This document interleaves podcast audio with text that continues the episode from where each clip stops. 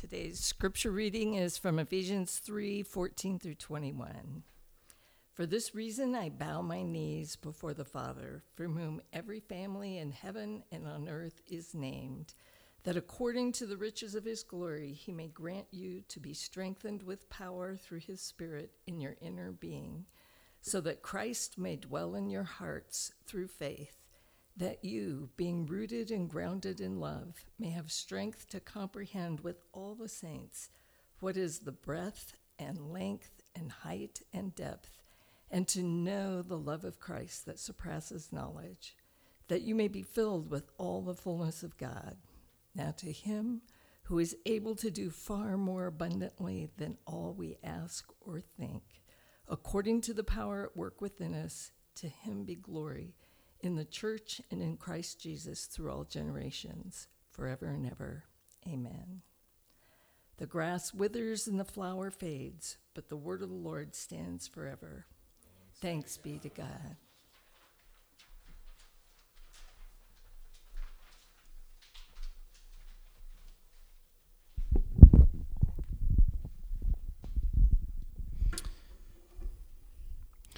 If you have been with us since the beginning, uh, you know that we are going through our sermon series on Ephesians, and this, uh, in which we've been calling Rooted.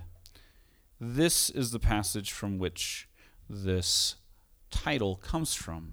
Paul writes that you would be rooted and grounded in Christ's love. And that's important for us as a church. This is what it means to be the church, is to be rooted and grounded in Christ's love. That's ultimately kind of the center hinge for which Paul is praying for the Ephesian church as well. The Greek word that embodies this really well is the word lykopersikon. Now, it's not actually a word that is found in this passage, but a word from which we get wolf peach. I don't know if you've heard of a wolf peach before. You've probably actually eaten a wolf peach, though. They're pretty abundant right now. They're what we commonly known or call a tomato.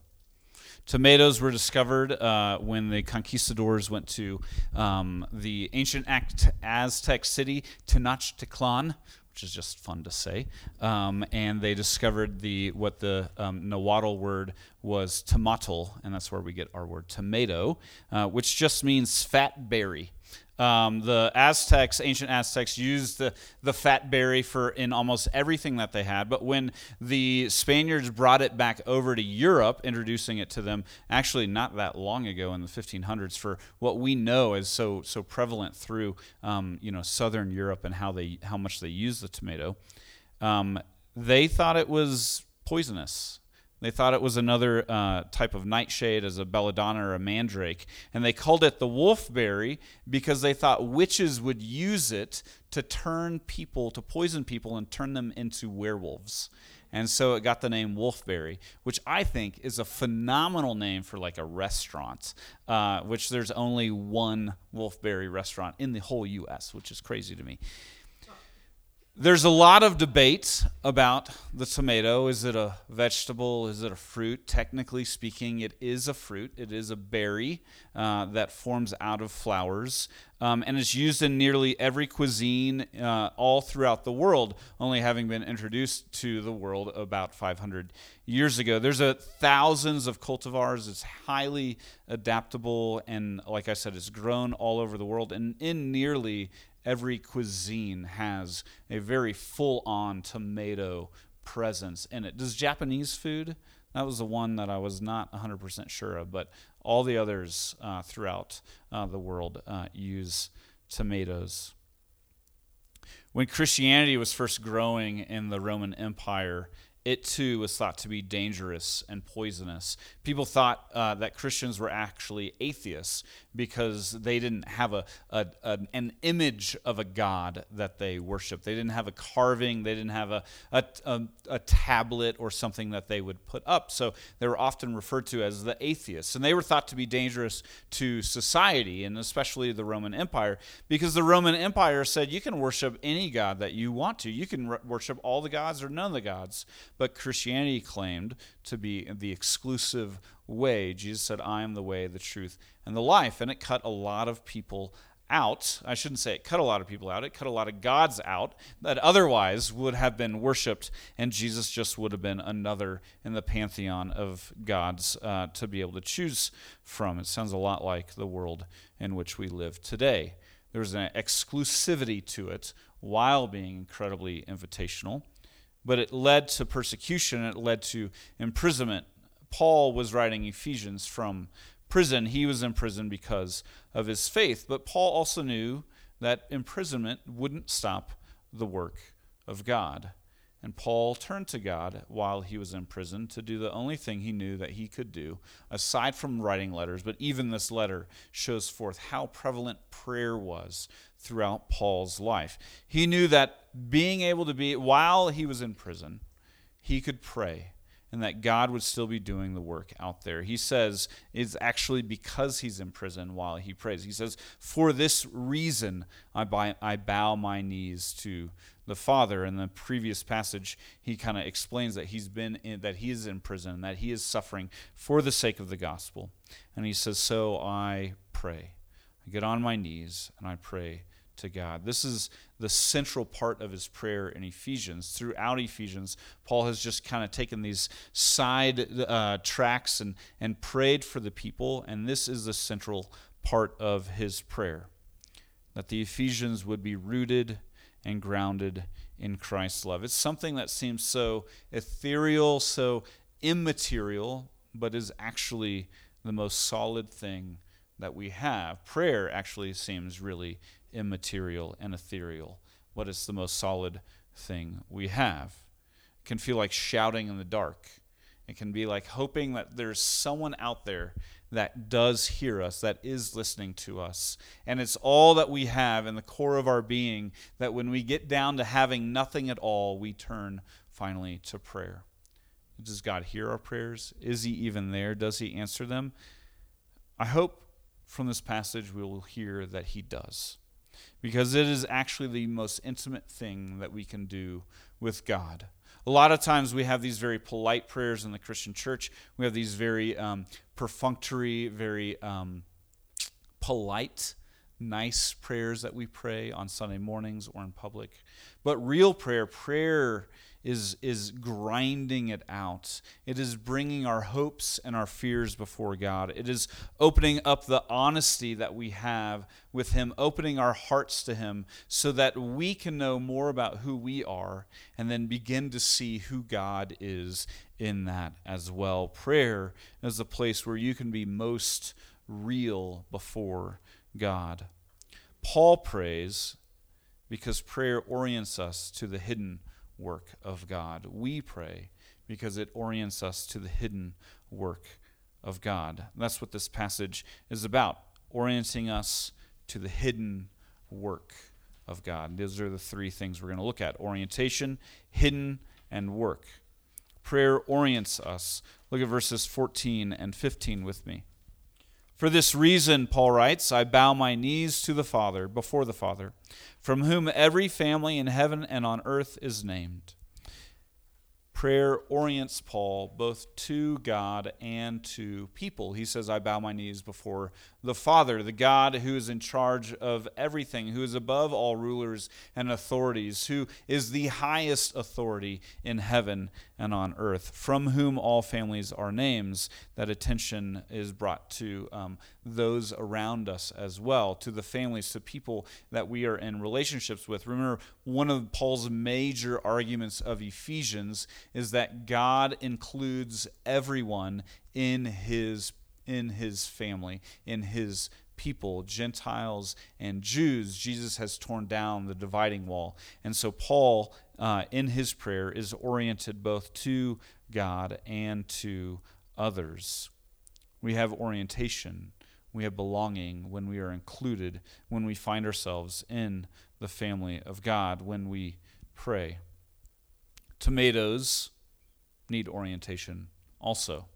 Tomatoes are a vine, and they're a wild vine. They can grow, uh, like I said, almost anywhere. But for them to truly be fruitful, for them to truly produce how they're how they are supposed to, they need either a cage or a piece of twine. That's what I usually do is put a, a piece of twine up and then I can I wrap that around the tomatoes so that they can grow upward and have some structure for in their lives. They are weak vines, and so they need structure and support. This allows them to produce an abundance of fruit and keeps them off the ground away from pests and diseases. Tomatoes need orientation. And the same is true for us and our faith. We need to be oriented. It's so easy to orient ourselves to so many other things in this world. There's so many other options of how we can orient our lives. Prayer brings us back to being able to be oriented to God. There's this romanticism about being a wild vine, to going off and doing our own thing, of being out there in the world. We don't need anybody. We don't need uh, all the, um, you know, we don't need support. We don't need community. I can do it on my own. But the truth is, we can't. And when we do try to do it on our own, we become incredibly selfish and we become incredibly oriented to ourselves, right? It is an Instagram feed of, of cultivating like what we want people to see about who we are. We can't produce fruit on our own, and we can't live life on our own either. One of the problems, one of the biggest lies of modern culture, and in suburbia where we live as well, is that we can do it on our own, that we don't need anyone else. We believe that it's a private faith more than just a personal one. Keep it to yourself, and that's what we're the lie that we're told throughout our lives as well. But the truth is, we need community. We need people around us. And the community that we're going to find that's most uh, secure, that lasts the longest, that allows us to truly be able to be ourselves, where we can bring our hurts and our pains as well as our joys and our hopes, is in the community of the church, oriented towards God, oriented towards one another. Prayer reminds us of this.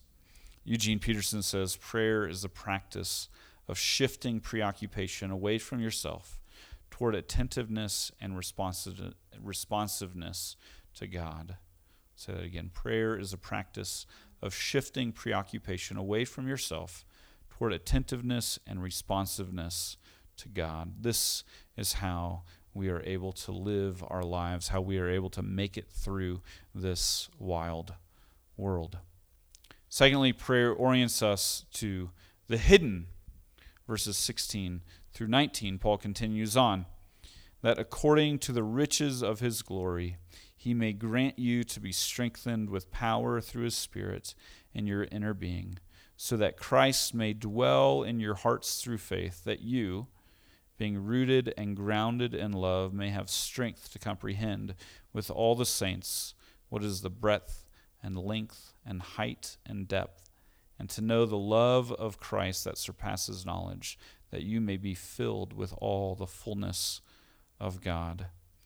This word that we have here, inner being, is often translated inner being, but it can also be translated inner man.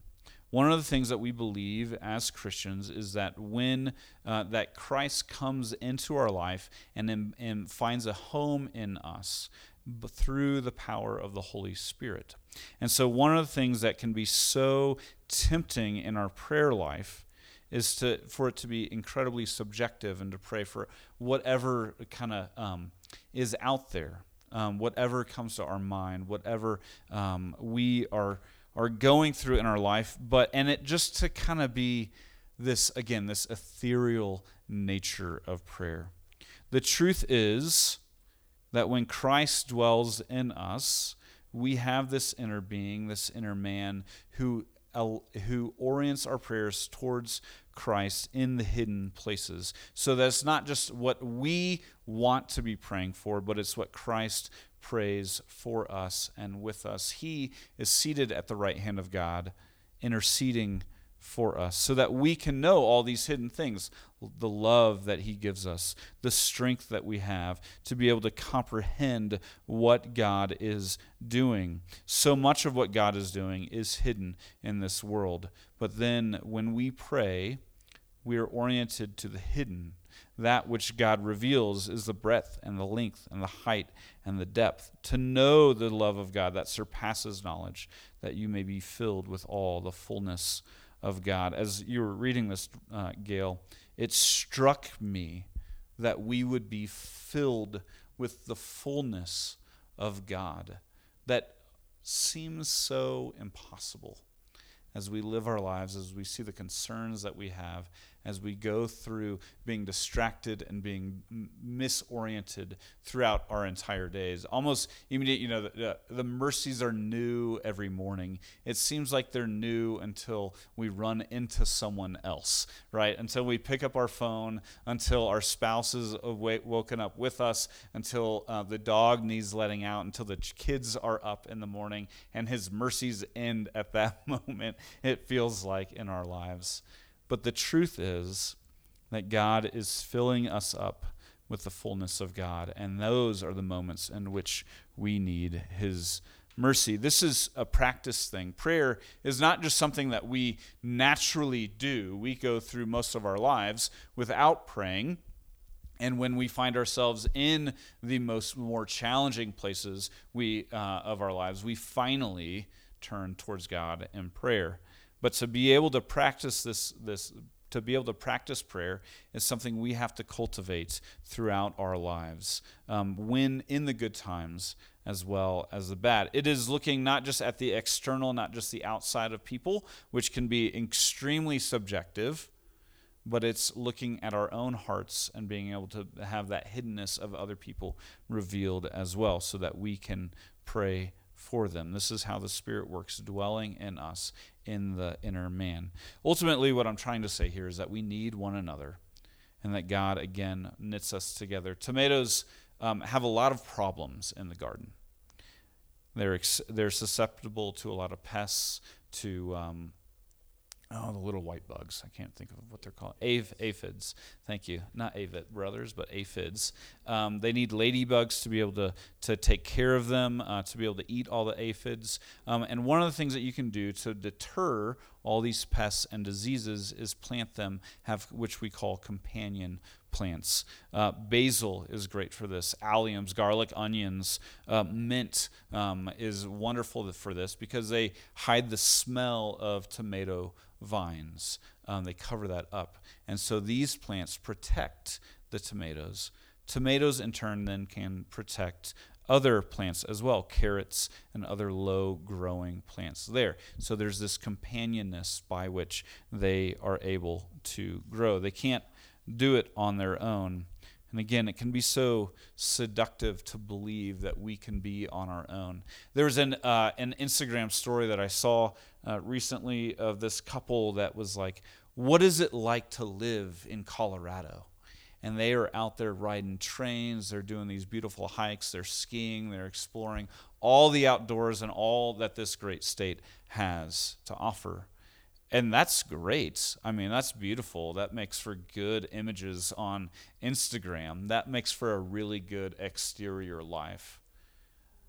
But the truth is, living here is living in community for us to put down roots, to be able to reach out to one another, to build um, uh, relationships that we have with one another. Again, it can be so easy in the suburban context to see the manicured lawns, to see uh, the beautiful homes and how everybody's redoing it and living their lives fully. It looks like everybody has these beautiful lives, but like the front of the home, it can be just a facade. I don't want us to hide behind our facades in this place. I don't want us to hide behind um, the lie that we can do it on our own. I don't want to show off our riches in place of showing off the riches that Christ has for us as well. Right? We need one another. Remember, we are with all the saints. We can live our lives with depth. We can love deeply. We can love sacrificially in a way that surpasses knowledge when we pray together, we are able to begin to speak from our own hearts, to share the hidden part of our lives, that part that we want to hide. But in Christ, we know that we are forgiven and that we can share our lives with those around us. One of the lies I believe is that I can do this on my own that I can plant the church, that I can invite all the people, that I am just, I have this immense magneticism that invites all these people. I can cook enough food to have people come and eat here. But again, the truth is that church planting is not a singular endeavor. I need your involvement. We need your involvement. This is a place where God uh, reveals to us not only the sin in our lives, but also the gifting that He has for us, how we can love and support one another, how we can together invite people into this community, how we can together bring forth the hiddenness that is in people's lives so that they can know how deep and how wide and how high and how wide Christ loves them beyond anything that they could imagine. Prayer orients us to the hidden, the hidden work of God. Prayer orients us to the hidden work of God. Verses 20 and 21. Now, to him who is able to do far more abundantly than all we can ask or think, according to the power at work within us, to him be glory in the church and in Christ Jesus throughout all generations, forever and ever. Amen. Um, I actually prefer the NIV translation um, of this passage, um, which I think is it just draws it out more. Instead of saying, to him who is able to do far more abundantly than we can ask or imagine, Paul writes, or the, that translation is, now to him who is able to do more than we can ask or imagine. I think that draws that out so much more because we ask, we can come to God and bring our prayers and petitions before Him, but we are limited not only in our asking, but also in our imaginations. And what God wants to remind us is that He can and will do even more than we can imagine. This is a verse that has just carried us over the last four years of our life since we moved to Colorado to begin this work. That God would do all more than we can ask or imagine because we are finite people. In, in, in our work, whether it's as a doctor or in our studies or a, a nurse for new mothers coming in, we only have so much capacity in our lives. But God says, God promises to us that He will do even more than we can ask or imagine. He gives us strength, and He gives it for generations, forever and ever. One of the images that we have for this in the te- New Testament and throughout Scripture is that of gardens, is that of olive trees and of wine vineyards. These are plants that take years to get going uh, from a, from a very small seed to grow into a tree, from a vineyard to have these vines that actually produce um, grapes that can be used for wine. These take about seven years, both olive trees and vineyards. But we also know that in the Garden of Gethsemane, we have, um, we have a, uh, an orchard and we have vineyards that have been there since 70 AD. Since the Romans sacked Jerusalem, we now have fruit and vines that are still producing generations, thousands of years after which they were planted. This is the image of the work that God is giving to us. One of the ways in which we are we look at this um, in our lives is uh, through. Let me back up. This reminds us that whenever there is a garden, there is a gardener. When with tomato vines in particular, they kind of run their own course. They're wild. They kind of do whatever they want to do. And one of the things that happens is they have these little suckers that come off. They want to produce, they want to grow. And so in between two of the one of the branches, another branch comes up in the middle, and they grow and they'll produce flowers and they'll produce fruit. But the lie is is that that actually produces more fruit in there on the through the life of the vine than in uh, than when those suckers are either pulled off or cut off. And so you need to have a gardener to go in to prune, to take care of the fruit, to be able to grow it, uh, it to its full potential. Like I said, there's a debate between tomatoes being either a fruit or a vegetable. We debate whether how we say tomato or tomato. I always like to say tomato, tomato because it doesn't matter at all. The question is is this work ours or is it Christ's? Tomato, tomato. Yes, absolutely. It's the same. We can over spiritualize our own work in our own personal lives, and we can over spiritualize the work that we do in the church as well, saying God's just going to do all of it. He's going to take care of all the things that we need to do. Or we can under spiritualize it and say it all depends on me. I'm the only one. We, as the people, in, in our hands and what we do, is that which matters. But the truth is, all of it matters. God does all more than we can ask or imagine. Peterson again says work is the primary context for our spirituality. When we work, both in the church and outside of it, we have a lordship that we are able to join in with Christ. We bring order to chaos. People don't know what's going on. When one of our kids is sick and we're Googling and there's all these sorts of answers, our minds are going crazy. They're all over the place. But when we finally go and get medical attention and take them to the doctor, they go, you know what? It's not all, it's not any of these things. We can rule out, right? We can rule out all these things. And we can go, it's this, this, or this. Here's the medicine. Take this, take care of it. If it changes, let us know. But they bring order, doctors bring order to chaos. This happens through serving happens through laying our lives down for one another. So it's not just ruling, but it's giving ourselves to the work that God has given to us as well. The truth is, Christianity is dangerous. It is kind of poisonous. It disrupts our lives and how we want to live for our own selves. It kills the lie that we are a wild vine, that the externals are what matter, and that work is up to us.